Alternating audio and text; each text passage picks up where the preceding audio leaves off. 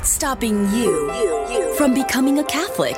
Why can't women become priests? What's stopping I don't understand why I have to earn salvation. What's stopping Why do I need to confess my sins to a priest? What's stopping you? This is Called to Communion with Dr. David Anders on the EWTN Global Catholic Radio Network.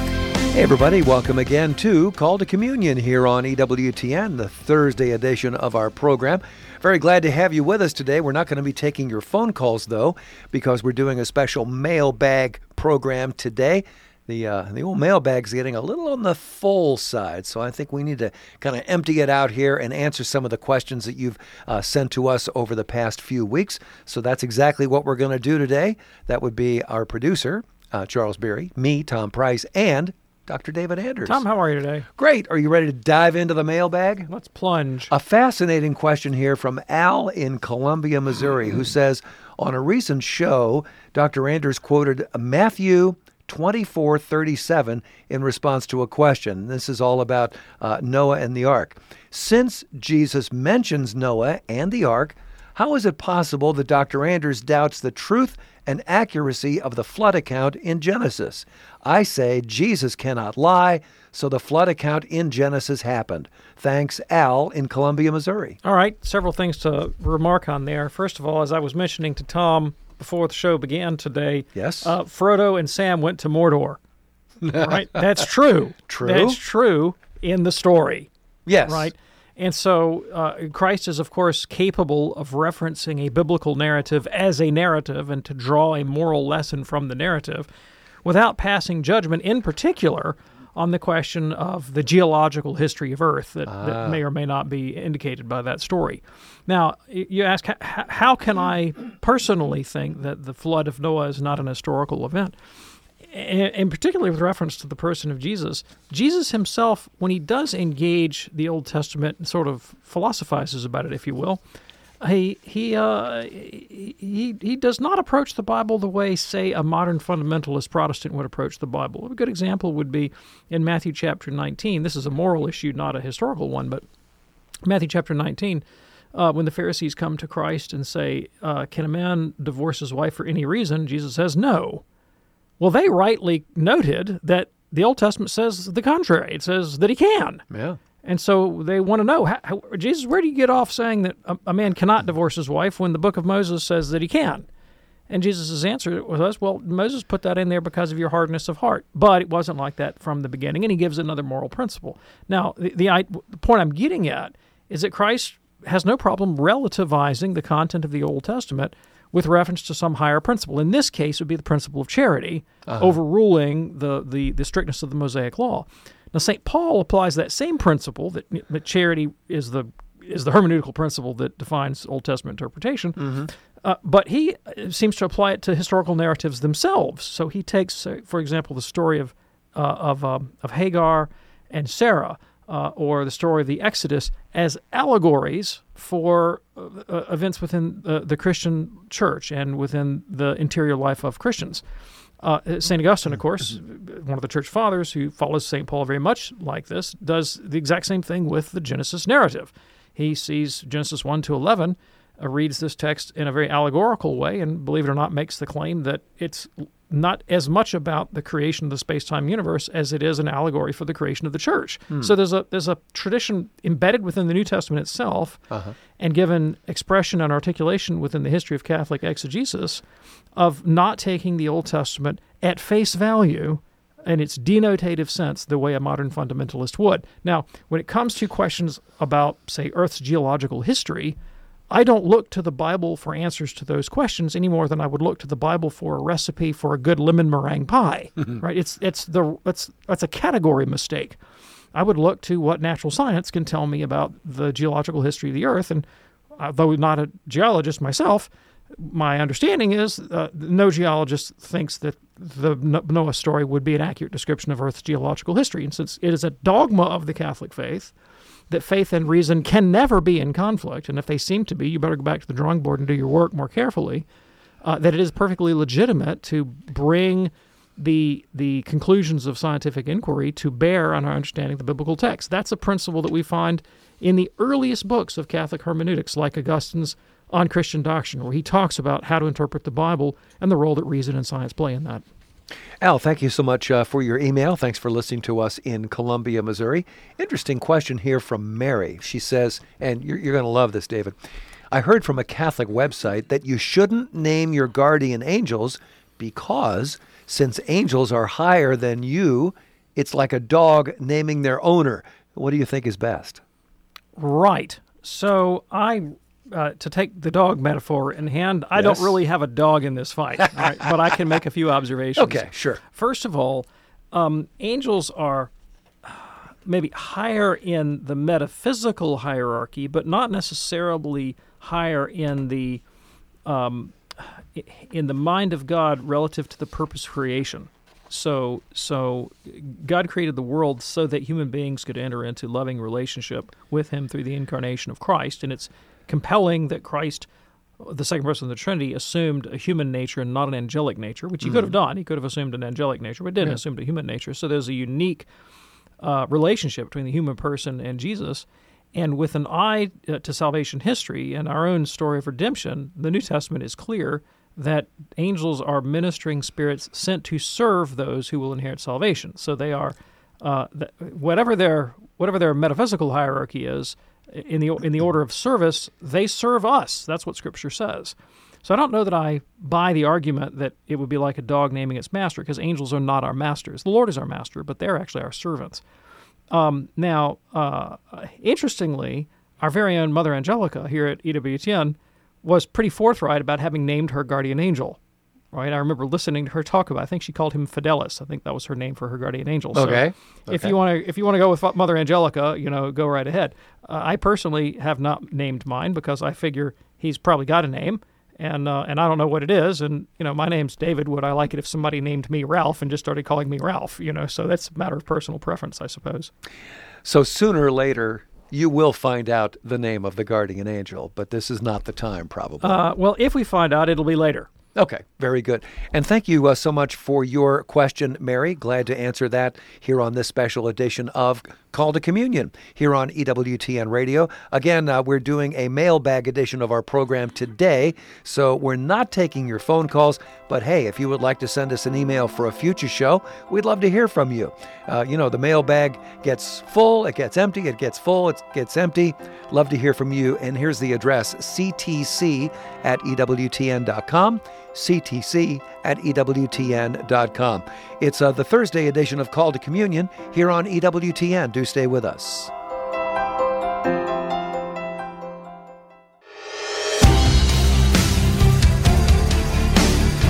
It's Called to Communion here on E EWTN. We're doing a special edition of our program today, a mailbag program. So uh, please don't call in because um, we're not going to be taking those calls. We're instead going to be answering uh, some emails that you have sent to us over the past couple of weeks. And on programs like the Mailbag Show, we always like to uh, save the longer emails that we receive and uh, answer those questions on mailbag programs when we have a little more time to stretch out. Here is an interesting question from AC in New York who says, Dear Dr. Anders, the church teaches that salvation is possible outside the Catholic Church. This is consistent with Scripture, which teaches that God wants all to be saved. We are saved by grace, so God must then send every one of his children enough grace to be saved. Some will receive more than others, such, such as the Blessed Mother, but all enough to be saved. So, how does the church reconcile this with the bread of life discourse in the Gospel of John, where Jesus says, Truly, truly, I say to you, unless you eat the flesh of the Son of Man and drink his blood, you have no life in you. He who eats my flesh and drinks my blood has eternal life, and I will raise him up at the last day. So, outside the Roman Catholic and Orthodox churches, who do not receive the body, blood, soul, and divinity of our Lord Jesus Christ, according to Scripture, have no life in them. But it would seem that, again, based on Scripture, they can still be saved. And what does this mean for those who were once members of these churches, but then sadly walked away? Thanks, AC in New York. Yeah, thanks. I appreciate the question. So it's important to recognize that Catholics are not saved simply in virtue of receiving Holy Communion. Right? Going to Holy Communion is not a, a, a get into heaven free card. Okay. uh, the purpose of Holy Communion as a sacrament, like all the sacraments, it's a means to an end. And the end is conformity to Christ in charity. Right? St. Paul says the offering of our bodies and living sacrifices is our spiritual act of worship. That, that's what we're ultimately aiming at imitation of Christ, assimilation of his divine personality, being like Jesus in the world, so that he can say to us in justice, Well done, good and faithful servant. And Christ has put means into the world to bring us to that conformity to him. Now, obviously, the more explicit and tangible the means, the more manifest the means, uh, the more effective uh, uh, they will be, and the, the the easier they will be to to access and to assimilate. So the Eucharist is very visible, it's very tangible. Um, it it lies in the heart of the Catholic community. So access to the Eucharist means access to all the riches of Catholic identity and Catholic membership. Um, and that is a powerful and efficacious means of bringing the soul to sanctity. And it's the normative means, it's the means, the public means that Christ put in the world. It doesn't mean there are no other means. There are other means, but this one is the one. This one is the public revelation of Christ that He calls all people to. Not not just because He wants me individually to be saved, but the Catholic Church is also the the sign and instrument of humanity's union. Right? That that Christ criticizes the attitude that says, you know, tax collectors and sinners love their relatives. But I call you to love your enemies. I call you to love people from that other tribe, that other group, you know, that hated political party, whatever it is, right? We're supposed to, the, the, the scope of our love goes to the, the whole universe, right? And, uh, and the church is the means of effecting that Catholic, small c, universal, draw all people together kind of unity. So it's incredibly important. Uh, but because God wills all to be saved, he, He's not going to condemn someone to hell just in virtue of the fact that they haven't been a card carrying participant. Uh, but think of it this way when God called Israel in the Old Testament, He didn't call Israel for Israel's sake alone, but for the sake of the world. He called Abraham so he could be a blessing to all the nations. The, the blessing of being a member of the Catholic faithful is not only that I have access to this grace in my own life, but I get the privilege of being a participant in this magnificent enterprise of attempting to reconcile the world to God and to one another right? So that's it's a vocation, right? The, the vocation of being a Catholic, being salt and light in the world. But if someone is saved by the grace of God outside the formal boundaries of Catholicism, it will not be apart from the mediation of our Eucharistic Lord. Okay. Right? It may be in a way that they themselves don't personally recognize, mm. Uh, but but Christ will be involved in bringing them to Himself one way or the other. AC, thanks so much uh, for your email today. It is Called to Communion here on EWTN. Here is an anonymous emailer who says, Hello, my question is this Before Jesus' death and resurrection, what happened to a soul after death? Was a soul sent to purgatory, hell, or heaven, or were they sent to another place? I thought no soul could enter heaven after the sin of Adam and Eve, and that the gates of heaven were sealed shut. Then, after the crucifixion of Jesus, the gates of heaven were opened. But would that mean that before that, only purgatory and hell were available? Thanks for your help, Anonymous. Yeah, thanks, Anonymous. I appreciate the question. So, the Catholic doctrine on this is that the righteous dead of the Old Covenant went to something called the limbus of the fathers, which is a place of natural happiness that's not the beatific vision. And the beatific vision was only available after the ascension of Christ. Okay. And there it is. Here's one now from uh, Ava. Dr. Anders, where did baptism come from historically? When first century Jews went to be baptized by John the Baptist, what did they think was happening there? Did baptism have sacramental value before Jesus' baptism? Thanks for your help on this question and for your work on the show. All the best, Ava. Thanks, Ava. I appreciate the question. So, in the law of Moses, there are a number of prescriptions about the use of water for ritual purification, uh, and uh, and sometimes the necessity of taking ritual baths to purify. Say, you know, w- women, for example, after their menses would have to take a bath, and they still have this in Judaism to this day. There's a there's a bath in the synagogues called a mikvah, where women will go take a ritual bath. And the point is not is not uh, you know elimination of germs or contagion. It's a it's a ritual purity and a ritual impurity that's okay. in view. But the idea of using water for ritual purposes is is uh, is embedded in the Old Testament law as part of Jewish practice. Uh, something like Christian baptism was already in existence in the Qumran community, the Essenes. Uh, we know about that from the discovery of the Dead Sea Scrolls, and so it wasn't unusual to uh, for people to submit to some kind of ritual ablution, uh, and John the Baptist uh, adds the entailment that uh, that this is indicative of a change of heart. Um, so, as a sort of a formal renunciation of sin and a desire to embrace a new path of righteousness in anticipation of the Messiah. Now, as to your question, was there any sacramental significance to it? Depends on how you use the word sacrament. So, in the strict sense, in the Catholic theology, a sacrament is a sign or a symbol instituted by Christ uh, that is imbued with a supernatural efficacy, that the Holy Spirit causes the thing symbolized to be made present in some in some fashion in a way that's genuinely efficacious to bring us to holiness. In that sense of the word, no, those those ritual ablutions of the Old Testament or the intertestamental uh, Jewish experience were not sacraments. There is a looser sense in which we can use the word sacrament, sacrament to just mean religious rite or sign. And so St. Thomas Aquinas, for example, in the Summa Theologica, doesn't hesitate to describe circumcision as the sacrament of the old law. So he'll use the term sacrament, but he specifies that it wasn't effective, big Latin word for a word coming up here, ex opere operato.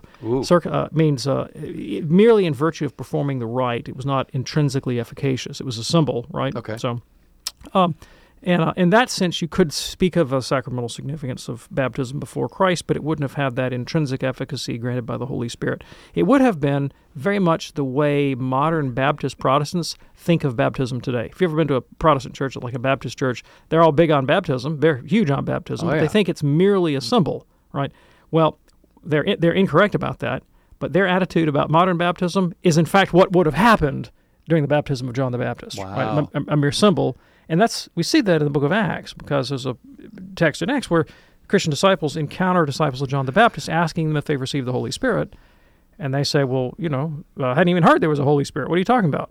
Well, which baptism did you receive? Well, John's baptism. Well, you got to receive Christ's baptism. That's sacramental baptism that has this intrinsic efficacy to it. All right. Ava, thanks so much uh, for your email.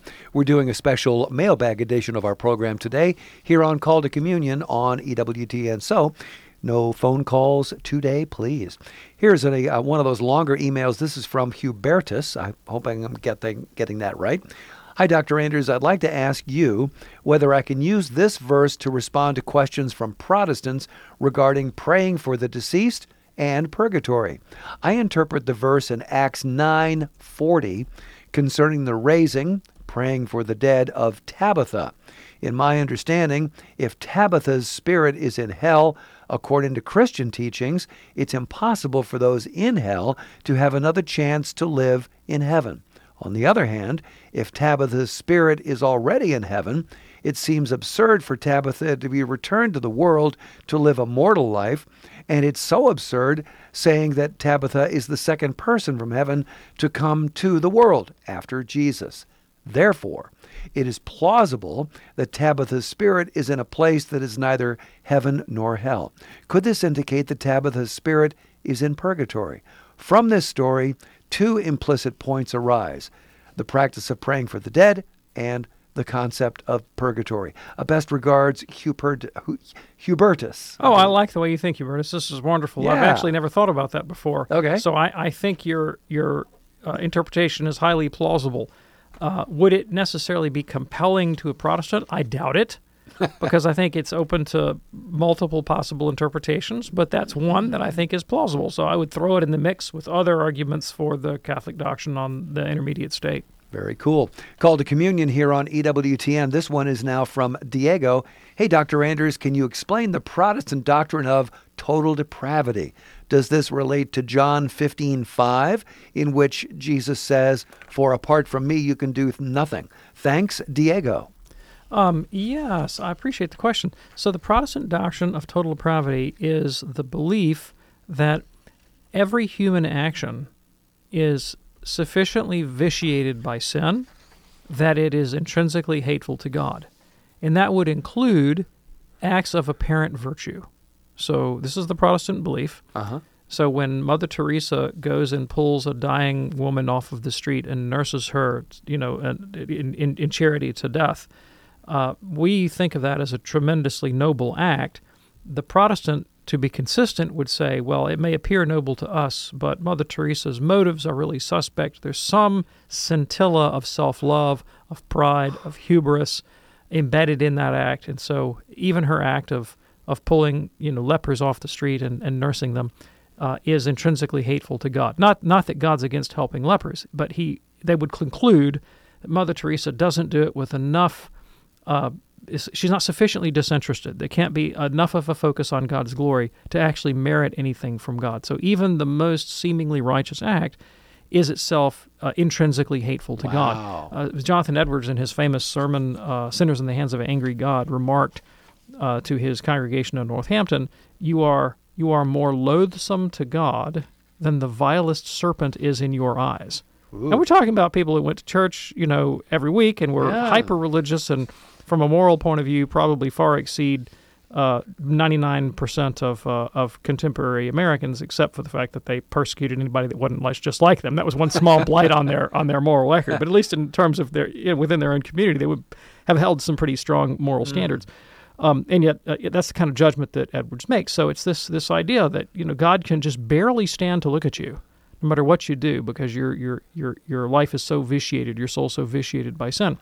When I was a Protestant, I was in seminary and college. They would use this metaphor. They would say, "Imagine a pure glass of beautiful water. Drop one drop of black ink in it, and it diffuses through the entire thing, turns it black." Right. In the same way, they would say, "Sin so so vitiates, so permeates the human person. Everything you do is tainted black. Um, uh, even the Rolling Stone song, right? But um, but uh, but that's not the Catholic view. That's not the Catholic view. The Catholic view thinks that we are wounded by original sin, so that we have a tendency, we have wounds that make us tend to certain kinds of moral faults. Uh, but that it's not true that every human act is intrinsically hateful to God. In fact, we read in Acts chapter 10 that the Roman centurion Cornelius, who was not a Christian, uh, prayed and offered gifts to the poor. And an angel comes and visits him and says, Cornelius, your prayers and gifts to the poor have come up before God as a memorial offering. In other words, God is pleased with him. Therefore, go send to Joppa for a man named Peter who will tell you the way to be saved. Right? I mean, you could find many other instances as well Yeah, where yeah. Jesus specifically remarks, or the prophets specifically remark that some human action is valued by God and is not intrinsically hateful to him. So, in terms of the origin of the doctrine, exegetically, Protestants are really fond of that passage in Isaiah 64 6. Uh, uh, we are as an unclean thing, all our righteousness is as filthy rags. They like to quote that out of context. Yeah. Uh, but really, the doctrine is less an exegetical conclusion as a kind of metaphysical necessity to understand the doctrine of justification by faith alone. Luther's idea that you can't be saved by anything that you do. Well, if everything you do is hateful to God, that really undergirds that assertion, right? And that the necessity of just free grace given by faith alone. So it's uh, it's a metaphysical doctrine, really, more than an exegetical one. Diego, thanks uh, so much for your email. Here's a quick question now from Wendy. She says, I am newly converted and I have so many questions as I learn the Catholic faith. What is the meaning of the word hosts? Isn't it used a lot in Mass and Scripture? Lord of hosts, holy, holy, holy, Lord God of hosts, and so on? Oh, okay. So the word host uh, can mean lots of different things depending on the different context. So when we say Lord God of hosts, we're referring to the hosts of angels. Ah. And so this is the God of armies. This is a military image of God leading angelic armies in battle against the evil one. So that's the that's the context there. All right. Now, uh, a completely different word that happens to be the spelled the same, host, uh, uh, uh, refers to the consecrated species that becomes the body of Christ during sacred communion. Doesn't mean the same thing. Right, Right. It's a different right. word, but it's just spelled the same. Okay, very good. Wendy, uh, welcome home. We're very glad that you have converted to the Catholic faith. In just a moment, we're going to be returning with lots more great emails here. We've got one from Paul in Lansdale, Pennsylvania. Here's one from Tanya. Here's one from Stacy. Looking forward to all these great emails on this special mailbag edition of Call to Communion here on EWTN. Do stay with us.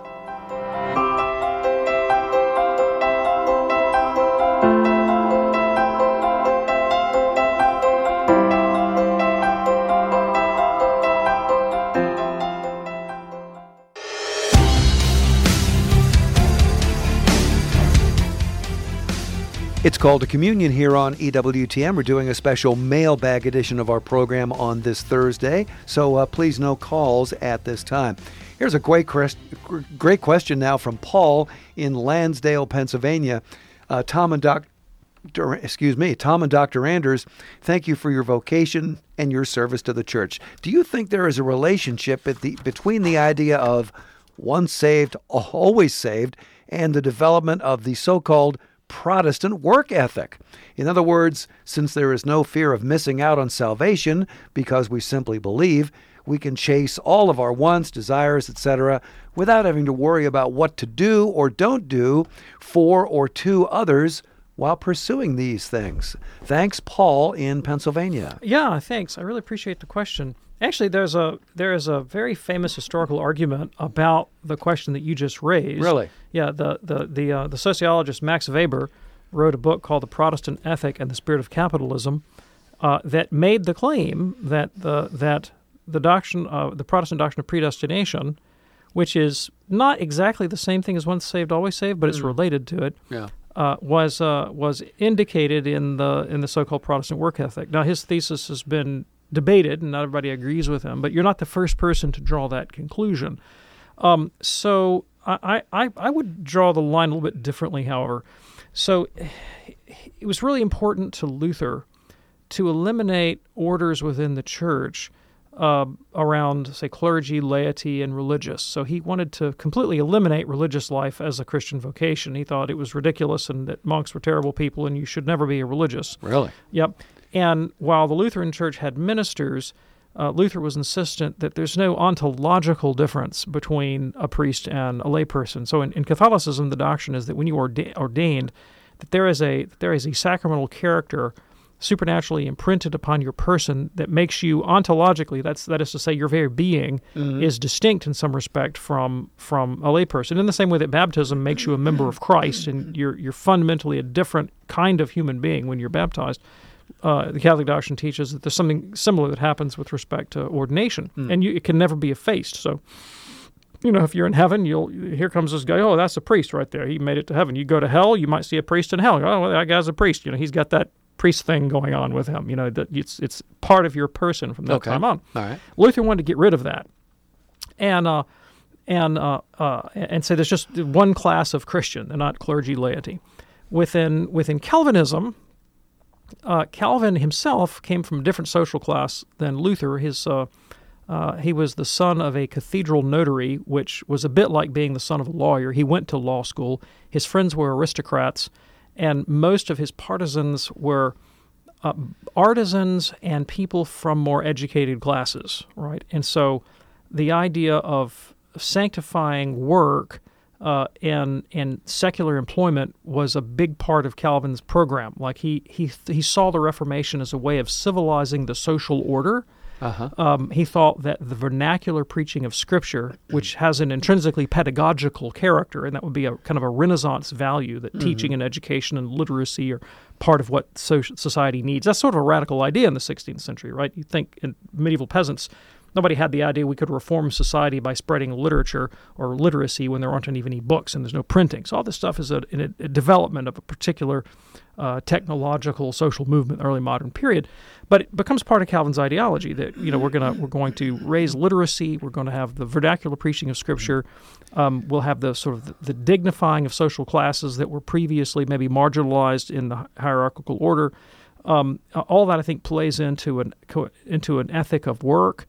Um, and uh, and I, don't personally necessarily think it was related so much to the doctrine of predestination, except insofar as for Calvin, if you were predestined, if you're one of the elect, then you got on Calvin's program, right? You were you were you were involved productively in church and society the way that he thought you should be, and so um, uh, Weber's thesis was that the out of the the sense of need to prove one's election, right? That how do I prove to myself that I'm elect? How do I prove to my neighbor that I'm elect?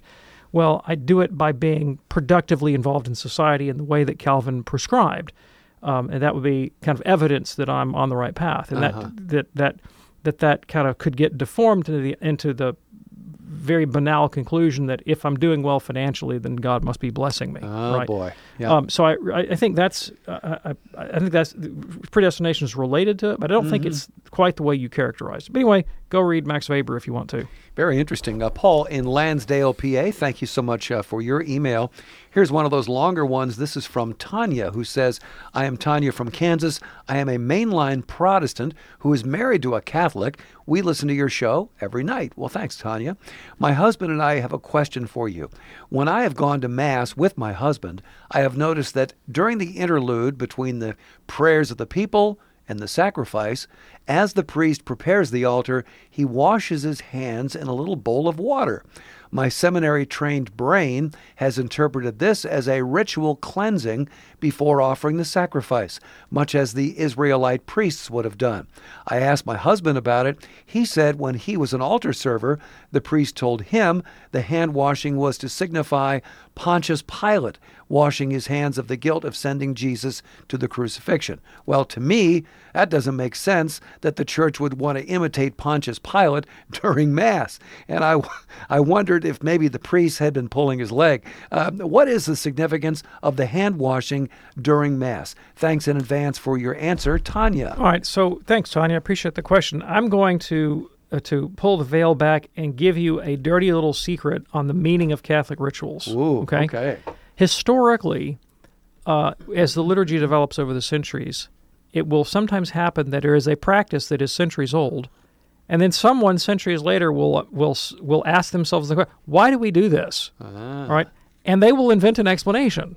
Right, but sometimes the practices predate the explanations, and and it it, it you know so they are amenable to more than one interpretation. That's my point. Okay. Um, uh, I personally I haven't ever read a description of that rite and theologized about it, but my my intuition is that you're correct that this is a purification prior to handling the sacred elements. right. Um, but it is but there there are plenty of uh, liturgical manuals from the Middle Ages that allegorize the events of the Mass to match events from the Passion of Christ.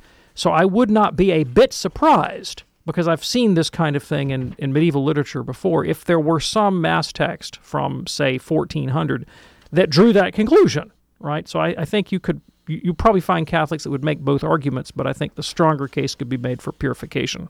All right, very good. And uh, Tanya, thanks so much uh, for listening to the program with your husband. I think that is uh, fantastic. Here's a question now from TJ. Would love to get Dr. Andrews' opinion on this scenario. Let's say a person is a devout Catholic, doesn't miss Mass, regularly goes to confession, receives communion, gives to the weekly offering and other charities, strives to live a life of charity towards others. One day, as he's out running errands, he notices a beautiful woman that appeals to him. He lingers a little too long, lets his thoughts wander, thus committing the grave and mortal sin of adultery as Jesus described. He intends to get to confession at his first chance, but doesn't really make a concrete plan to do so. He is then hit and killed by a drunk driver on his way home. Wow. Since he didn't die in a quote state of grace, as Dr. Dan- uh, Andrews has indicated is necessary to be saved, is his entire moral and devout life meaningless and cannot be saved? I realize the Catholic view is that no one knows for sure who is saved and who isn't, so I'm not asking for a dogmatic view, just an opinion from an enlightened Catholic on how this scenario would play out. Thanks, TJ. Okay, first of all, on the question of being an enlightened Catholic, I'm only enlightened in the sense that I'm standing, sitting beneath a really bright light that's blinding me right now in the radio studio. I don't claim any enlightenment beyond Okay, that. Okay. all right. Um, uh, so, a couple things about the scenario that I want to remark on. One of them is that th- there's a there's a kind of artificiality to it that I don't think really captures the nature of Catholic life and discipleship. So, it's Catholic doctrine that the kind of life that you're indicating, and, and not just the ritual performance of the sacraments, but the but the intent to purify one's interior life, to live a life of holiness, uh, to grow in prayer and in love of neighbor, that that really does lead to moral progress, right? That it's you know that it, that every every day is not just like the day before in the moral dimension. You can go from intemperance and incontinence to continence, that is to say that you're you're not in fact sinning, but but you still lack the virtue of temperance. It's hard for you to not sin. Okay. Uh, progressing all the way to the virtue of temperance, where not sinning in this way uh, becomes the easy thing to do, right? So, so, and then you can progress from merely possessing the virtue of temperance all the way to union with the will uh, with God in holiness, and that would be the kind of union with God that the saints have that you know brings them straight to heaven when they die. Mm-hmm. Right. So along that continuum, the further you move on the path of holiness, the harder and harder it gets for you to sin.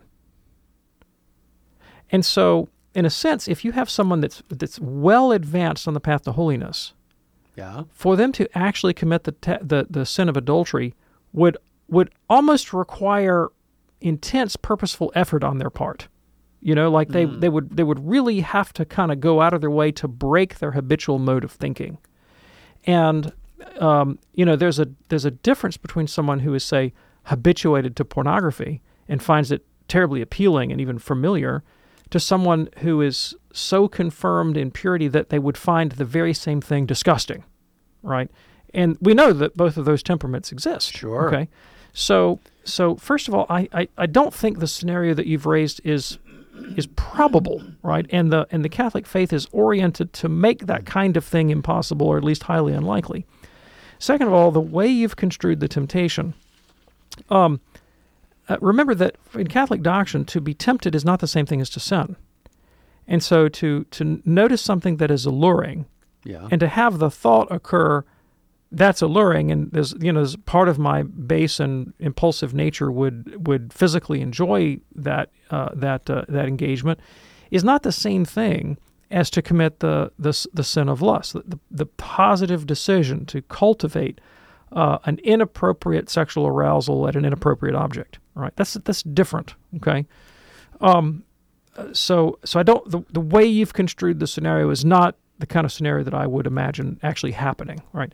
But let us say you had somebody that, that really was moving down the path to holiness and mm-hmm. and then they did decide for whatever reason to throw that away and, and, and to turn to some gross and base and immoral act and give themselves up to it and they weren't repentant. All right, that's the other thing about your scenario is you assume that as soon as the act is completed that the guy's not repentant because see confession is the normative way of receiving forgiveness it's not the only way you can make an act of perfect contrition. An act of perfect contrition is to to to express your sorrow that you have offended god. And uh, not just because you fear the uh, the loss of heaven and the pains of hell but because you desire to be united to god who is the greatest good and worthy of all praise. In the very scenario, he he says he intends to get to confession at his first chance. Yes, so the odds are he has made an act of perfect contrition, and so, and and you talk about his history, right? Does the history have no value? No, the history has tremendous value because it has reordered his whole personality, such that if he were to commit uh, an outrageous act like that, the odds that he could form an act of perfect contrition quickly are very high compared to, say, the habitual adulterer who's not contrite at all. Yeah. Right? Yeah. Um, and so uh, that's why, even for somebody like this, the way you've described them, I, I wouldn't use the word presume because that, that would be presumptuous of me, right? but there is yet a cause for great hope for the salvation of such a soul, even if that soul doesn't make it to confession. Now, let us say you do have someone who is, as you've described him, well advanced in the path to holiness and virtue, who does in fact commit a mortal sin and is not repentant, which again, that part, like, I can almost not conceive it. Like, if he still has the virtue of faith and has tasted the heavenly gift, as the, the New Testament puts it, why would he not form an act of contrition? Like I that I, I, I really can almost not even conceive of that as a moral possibility. But let's say he does. Let's say he fails to would he be lost? Yes, he'd be lost. Um would that mean that all of his life of virtue was of of no avail? Well, it wouldn't avail for his salvation. But it doesn't mean that it wouldn't have some value in the kingdom of God or to his loved ones or to the church or to God. Great email, TJ. Thanks so much for sending it to us on this uh, mailbag edition of Called to Communion. Here on EWTN. Hey, tomorrow night, be sure to join us for EWTN News in Depth. That's coming up tomorrow night and every Friday night at 8 p.m. Eastern. Your host, Montse Alvarado, hosting a roundtable discussion series with in depth interviews, unapology examining the analyzes important issues, news, and events from an authentically Catholic perspective. Again, that's tomorrow night, 8 p.m. Eastern on EWTN radio and television. Be sure and check that out. Here's an email now from Michael in Minnesota. Dr. Anders, many times you have been asked about the quote, worship of Mary.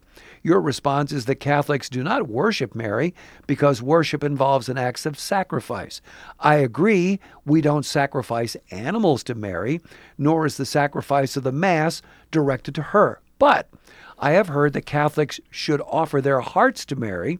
Wouldn't that be an act of sacrifice, similar to offering our bodies as a living sacrifice, which, according to Paul, is spiritual worship? He's quoting uh, Romans 12:1. Also, in researching this for this email, I, I came across the uh, papal encyclical Ad or Ad Diem Illum Laetissimum by Pope Pius X. Article 17 begins, For to be right and good, worship of the Mother of God ought to spring from the heart. How can a pope say this if Catholics do not worship Mary? Yeah, thanks. So it it, it, it boils down to a semantic distinction about the meaning of the English word worship. And in older textbooks, going back to the 19th century and before, you will find the English word worship applied to the veneration of the saints. But if you attend to the language, it's very clear uh, what is meant. That this is a translation of the uh, of the Latin word dulia as opposed to the Latin word latria. Latria meaning the kind of worship that one offers to God. Dulia being basically service, uh, which we now more appropriately translate as veneration. But if you know that theological distinction between la, uh, latria and dulia, then uh, then then that's what we're talking about. So it's really, I mean, language changes over time, right? Language can mean different things. Sure. Yeah, it, in an old Anglican, this is Protestant, of course, Anglican marriage liturgy. Uh, they may still say this. I'm not sure. Uh, in the marriage ritual, the spouses promise, uh, "With my body, I thee worship." Right, which in that context just to me simply means to honor or to venerate. Sure. Okay. Now, when you ask, well, you know, what about consecrating ourselves to Mary? What about giving our hearts to Mary? Well, that again, it would be the same way in which, say, one would consecrate one's body to one's spouse or give one's heart to a loved one. It's not. We're not talking about the latria due to God alone. Michael in Minnesota, thanks so much uh, for your email. Here's one now from Carl in Albany, New York. He says, Jesus exhorts us to love our enemies and pray for those who persecute us. Well, I have no real enemies, but there are some people I really dislike. How do I pray for these people? What do I ask the Lord for in this case? Thanks, Carl in Albany. Yeah, thanks. I really appreciate the question. So, uh, St. Thomas helped me so very much with this and similar questions when I first encountered his definition of what love means. And according to St. Thomas, love is not a sentiment, it means uh, that you, you wish for the integral good of another human being, right? Their genuine good, and you would like to be in union with them insofar as it's possible in that good. Uh-huh. So, not any kind of union. Like, let's say, you know, your enemy is a bank robber. You don't have to be in union with him insofar as he's a bank robber, right? Uh, and when you wish good on someone, it doesn't mean that you wish for them whatever they wish for themselves, because again, the bank robber may wish success in his enterprise of being a bank robber. You don't wish that for him.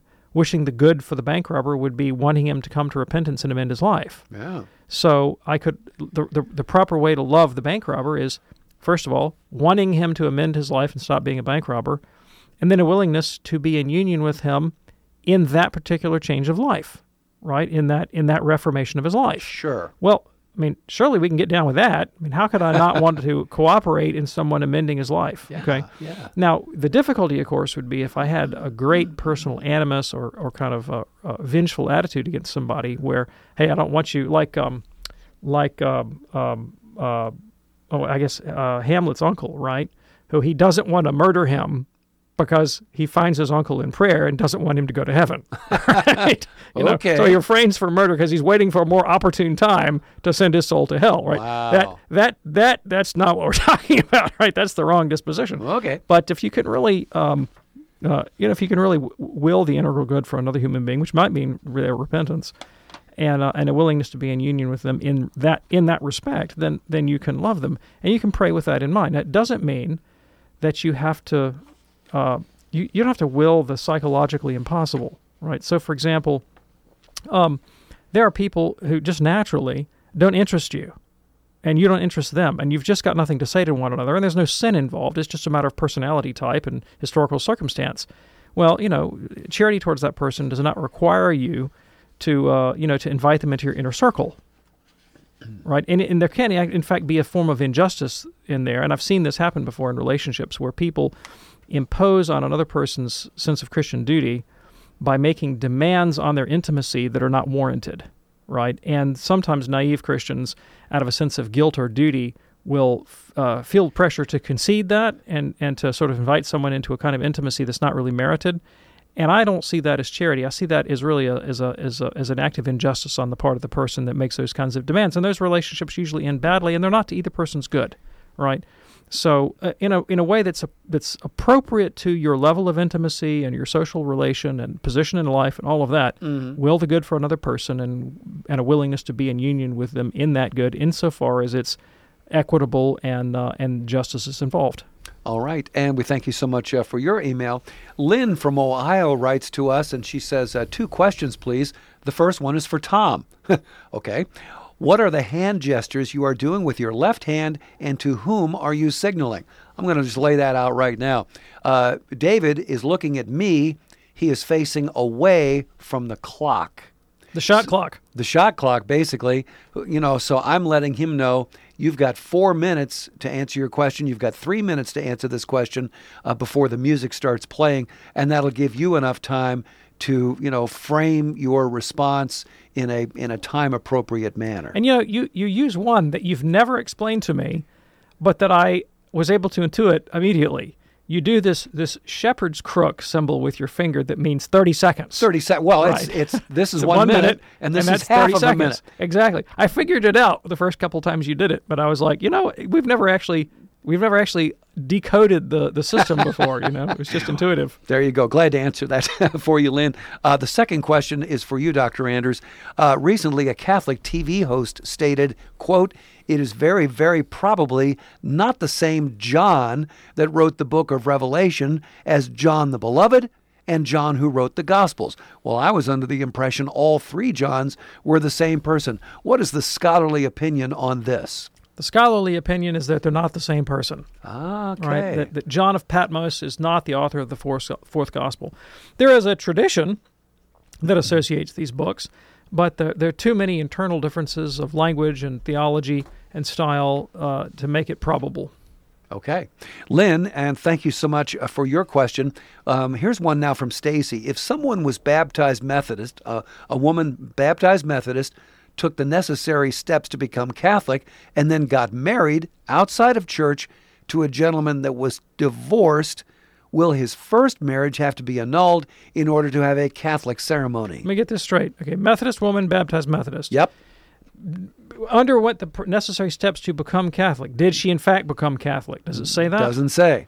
And then she married uh, another man outside the Catholic Church. Yes. Okay. Who was divorced? who was divorced. Okay, so and and would he have to get an annulment and for their marriage to be blessed in the Catholic Church? Right. All right.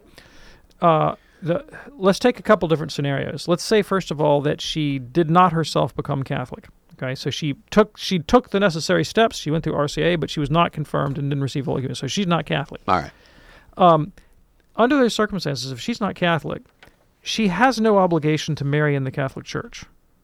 So so the the marriage is not invalid in virtue of being outside the church. Okay. Because she's outside the church. Doesn't doesn't matter. But the fact that he had a previous marriage, that is problematic hmm. because Jesus said you can only be married to one person at one time and you can't get divorced. There is no Christian divorce. And so she would need the annulment not because she married outside the church, but because we would presume that he's actually married to somebody else. Hmm, and Okay. until that presumption is removed through an annulment, she can't legally be married to him. All right. Now let's take the situation of a Catholic woman. She actually takes the step to become Catholic. Well, then her marriage to this guy is invalid on two grounds. First of all, she's marrying a guy who is presumptively married to somebody else. Secondly, she's marrying outside the church against the uh, uh, uh, against um, against canon law, where she's required canonical form requires her to marry in the church. So it's a double whammy against her. Okay. Well, there you go. And uh, thank you so much for your question here on EWTN's uh, Called to Communion. A fast moving hour, I must say. Got a whole bunch of questions answered from the mailbag, which is now empty. And we're looking for your email to get that um, mailbag start to get filled up again. Dr. David Anders, thank you, sir. Thank you, Tom. Don't forget, we do this program Monday through Friday right here on EWTN, bringing it to you at 2 p.m. Eastern uh, each and every Monday through Friday. You can check out the podcast anytime by going to EWTN's Podcast Central. Just uh, go on EWTN.com, click on the word radio, and then look for podcast.